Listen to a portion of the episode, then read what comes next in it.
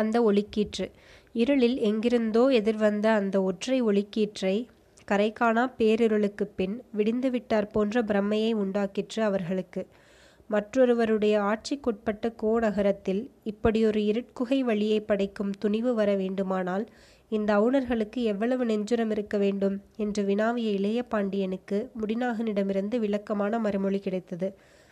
தங்கள் பாட்டனார் இந்த அழகிய புதுக்கோ நகரத்தை படைக்கும்போது கட்டிடங்களை கட்டுவதற்கும் வானளாவிய மதிர்சுவர்களை எழுப்புவதற்கும் அகழிகளை தோன்றுவதற் தோற்றுவதற்கும் உடல் வலிமை மிக்க பணியாட்கள் பணியாட்களாக கிடைத்தவர்கள் இந்த முரட்டு அவுணர்களும் குறும்பர்களும் கடம்பர்களுமாகத்தான் இருந்தனர். அந்த நிலையில் இவர்களை நம்பியும் ஆக வேண்டியிருந்தது.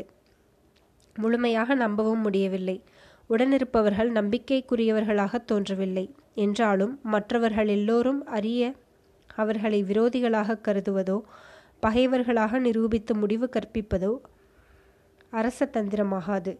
நம்மை எதிர்க்கும் ஒரு விரோதிக்கு நம்முடைய மற்ற விரோதிகள் எல்லாம் யார் யாராக இருப்பார்கள் என்று அனுமானம் செய்யும் வாய்ப்பை கூட கொடுக்கலாகாது என்றென்னும் இயல்புடையவர்கள் உங்கள் பாட்டனார். அதனால்தான் கோநகரத்தை அமைக்கும் பணியை இவரிடம் விட்டிருந்தார். ஆனால் இவர்கள் அந்த வாய்ப்பை பயன்படுத்தி கொண்டு இப்படி ரகசிய வழிகளையும் கறந்து சுரந்த பாடை படைகளையும் சுருங்கை மார்க்கங்களையும் ஏற்படுத்தி கொண்டிருக்கிறார்கள். ஆனால் இவர்கள் எங்கெங்கே என்னென்ன செய்து கொண்டிருப்பார்கள் என்பதெல்லாம் அவருக்கு மிக நன்றாக தெரியும். பேசிக்கொண்டே அவர்கள் இருவரும் அந்த ஒளிக்கீற்று புறப்பட்ட இடத்தை நெருங்கிக் கொண்டிருந்தார்கள். அவர்கள் அருகில் நெருங்கி பார்த்ததும் தான் அந்த இடத்தில் அவர்கள் அடைத்த அடைந்த வழியின் மற்றொரு நுனி தேர்க்கோட்டத்தின் உள்ளே மரங்களடர்ந்த புதர் ஒன்றின் அருகே கொண்டு போய் விடுகிறது என்பது தெரிந்தது. சிலுசிலுவென்று உள்ளே நுழைந்து வந்த காற்று அந்த இடத்திலிருந்து புறப்பட்டுதான் என்று தெரிந்தது. வழியின் முடிவில் தே தேர்க்கோட்டத்துக்கு புதரருகே மதிர்சுவரை ஓட்டினார் போல மேலே ஏறி நின்றபோது இன்னும் பொழுது புலரவில்லை என்பதையும் அறிந்து கொள்ள முடிந்தது. வழியை கண்டுபிடித்து முடிப்பதற்குள் விடிந்து விடுமோ என்று உள்ளே இருள் வழியில் தோன்றிய பரபரப்பும் பயமும் வீண் பிரம்மையே என்பதை இப்போது அவர்கள் இருவரும் உணர்ந்தனர். உள்ளே இறங்கி அந்த சுரங்க வழி போய் முடிகிற மற்றொரு இடத்தை கண்டுபிடிக்க போதுமான காலமும் வாய்ப்பும் இருக்கும் என்று தோன்றியது. எஞ்சியுள்ள காலத்தை வீணாக்காமல் செயல்படலாமா என்று இளைய பாண்டியனும் முடிநாகனும் எண்ணினர். எதற்கும் இந்த புதர் அருகே இந்த பகுதி எங்கிருக்கிறதென்று அடையாளம் தெரிகிறது போல் எதிர்ப்புறமுள்ள மதில் சுவரில் ஒரு குறியீடு செய்து வைப்பது நல்லது. முரசமேடை வழியிலிருந்து இங்கே புறப்பட்டு வராமல் இங்கிருந்து முரசமேடை பகுதிக்கு போக வேண்டிய அவசியம் என்றாவது வருமானால் இங்கு அந்த மதிர் சுவரில் உள்ள குறியீட்டை பார்த்து வழி தொடங்கும் இடத்தை அறிய முடியும் என்று முடிநாகன் கூறிய யோசனையை அப்படியே ஏற்று செயல்புரிந்தான் இளைய பாண்டியன். அந்த புதருக்கு நேர் எதிரே மதிர் சுவரில் வழி இங்கே விளங்கும் என்பதை மிகவும் குறிப்பாக உணர்ந்து கொள்வதற்கு ஏற்ற முறையில் விளக்கு போல் உருத்தோன்ற கோடுகள் கீறி வைத்தான் பெரும் பரப்பாக விரிந்து கிடந்த தேர்க்கோட்ட பகுதியில் அது எந்த இடம் என்பதை நன்றாக சுற்றி பார்த்து தெளிவாக நினைவு வைத்து கொண்டார்கள் அவர்கள். முரசமேடை வழியில் மற்றொரு நுனியை காண்பதற்காக அவர்கள் மீண்டும் அந்த வழியே உள்ளே இறங்கிய போது எனக்கு ஒரு சந்தேகம் முடினாகா? இருளோ இன்னும் புலரவில்லை. வழி முறிகிற இந்த இடத்தில் செடியும் கொடியும் புதருமாயிருக்கிறது. அப்படி இருக்கையில் நாம் உள்ளே கண்ட ஒளிக்கீற்று எங்கிருந்து வந்திருக்க முடியும்? அவ்வளவு தெளிவான ஒளி இந்த இருளில் எங்கிருந்தும் எப்படியும் வருவதற்கு சாத்தியமில்லையே என்று ஒரு ஐயப்பாட்டை தெரிவித்தான் இளைய பாண்டியன். இது நியாயமான சந்தேகம் என்று முடிநாகனுக்கும் தோன்றியது. விளக்காகவோ சுரங்கத்தின் மேற்புறத்தில் எங்கிருந்தாவது வருகிற ஒளியாகவோ அது இருந்திருக்க முடியாது என்று அவர்களுக்குள் ஒரு ஒரு உறுதி ஏற்பட்ட பின் முன்பு நம்பிக்கை ஒளியாக தோன்றியிருந்த அதே ஒளியை பற்றி இப்போது சிந்தனையும் சந்தேகமும் கற்பனைகளும் எழுந்தன.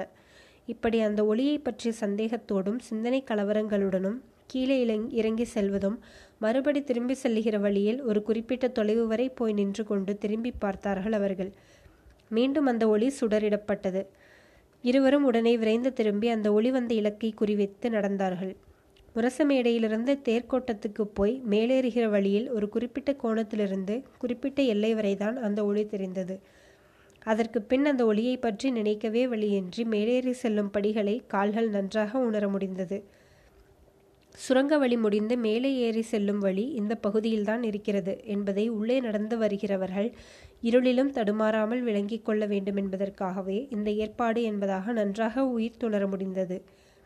முடிநாகனும் இளைய பாண்டியனும் அந்த ஒளிக்கீற்று எங்கிருந்து வருகிறது என்பதை அறிந்து கொள்வதற்காக விரைந்தபோது அவர்களுக்கு ஏற்பட்ட அனுபவம் விந்தையானதாக இருந்தது. அதை அறிந்து கொள்ளும் ஆவல் குறைவதாயில்லை இதோ அருகில் நெருங்கிவிட்டோம். இன்னும் நொடிப்பொழுதில் அந்த ஒளியை பற்றி உண்மை நமக்கு விளங்கிவிடும் என்று நினைத்த கணத்திற்கு அடுத்த கணமே அந்த ஒளி கண்ணுக்கு தெரியாமல் மறைந்தோ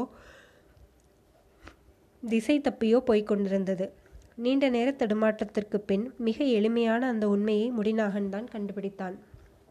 கபாடபுரத்தின் பெயர் பெற்ற ரத்தினங்கரங் ரத்தினாகரங்களில் எடுத்த ஒளி நிறைந்த மணி ஒன்றை அந்த இடத்தில் சுவரில் பதித்திருந்தார்கள் அவுணர்கள் ஒரு குறிப்பிட்ட கோணத்தில் குறிப்பிட்ட தொலைவு வரை பளிச்சிடும்படி அந்த கல் பதிக்கப்பட்டிருந்தது.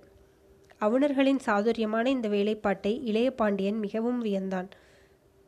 அந்த மணி பதித்திருந்த இடத்தை கண்டுபிடிக்க அவர்கள் அரும்பாடுபட வேண்டியிருந்தது.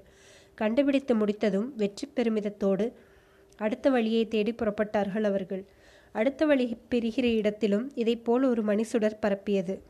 ஆனால் ஒரு சிறிய வேறுபாடும் இருந்தது. தேர்க்கோட்டத்து வழியில் பதிக்கப்பட்டிருந்த மணி சிவப்பு நிறம் கலந்த ஒளிச்சுடரை உமிழ்ந்தது என்றால் மற்றொரு வழி தொடக்கத்தில் பதிக்கப்பட்டிருந்த மணி நீளம் கலந்த ஒளிச்சுடரை உமிழ்ந்து கொண்டிருந்தது. அந்த இரண்டாவது வழி புறம் போய் முடிகிற இடம் என்பதை அறிந்து கொள்வதிலும் அவர்கள் அதிக ஆவல் காட்டினார்கள். முதல் வழி தேர்க்கோட்டத்துக்கு புதரில் மதிலருகே வெளியேறுவதாய் அமைந்திருப்பதால் இரண்டாவது வழி வேறு திசையில் வேறு பகுதியில்தான் அமைந்திருக்க வேண்டும் என்பதை அனுமானம் செய்ய முடிந்தாலும் பிரத்யட்சமாக கண்டு முடிவு தெரிந்து கொள்ளுகிற வரை இந்த ஆவல் அடங்கி விடாது போலிருந்தது. அசுர சாதுரியம் என்பார்களே அதற்கு ஏற்றாற்போலல்லவா காரியங்களை சாதித்திருக்கிறார்கள் என்று அந்த உள்வழிகளையும் அவற்றின் பிரிவுகளையும் வியந்தான் சாரகுமாரன். மற்றொரு வழி பெறுகிற இடத்தில் மிக அருகே கடல் அலைகளின் ஓசையை கேட்டு அந்த இடம் கடற்கரைக்கு சமீபமாக இருக்க வேண்டும் என்பதை புரிந்து கொள்ள முடிந்தது. உப்பு காற்றும் மெல்ல மெல்ல உட்புகுந்து அலைவதை அவர்கள் உணர்ந்தனர்.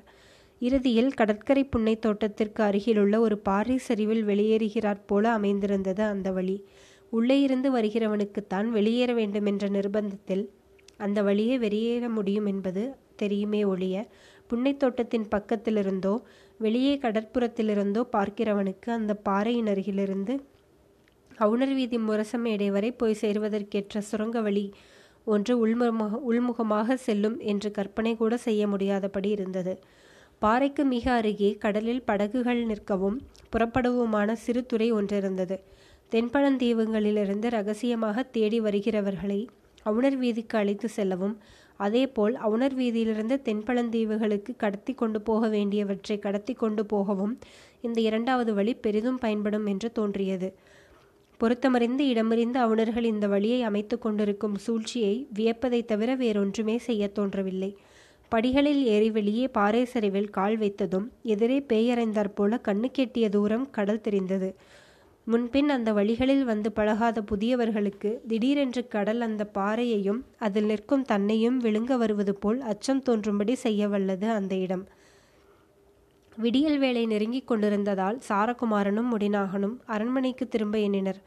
அந்த வைகரையின் சுகமான சீதளக்காற்றில் கடற்கரை புன்னை தோட்டத்தில் பூத்திருந்த புன்னையும் பூக்களின் நறுமணம் எல்லாம் கலந்து வீசியது. எங்கோ ஓரிரு காகங்கள் கரையத் தொடங்கியிருந்தன. அந்த காற்று அதில் கலந்திருந்த புன்னை பூவாசனை எல்லாம் சேர்ந்து கண்ணுக்கினியாலை நினைவூட்டின. நகர் பரிசோதனைக்காக புறப்பட்ட மாறு கோலத்தில் இருப்பதே தனக்கும் முடிநாகனுக்கும் அப்போது ஒரு நன்மையாயிருப்பதை இளைய பாண்டியன் உணர்ந்தான். முடிநாகனோடு அவன் புன்னை தோட்டத்திற்குள் புகுந்தபோது மெல்ல மெல்ல விடியத் தொடங்கியிருந்தது.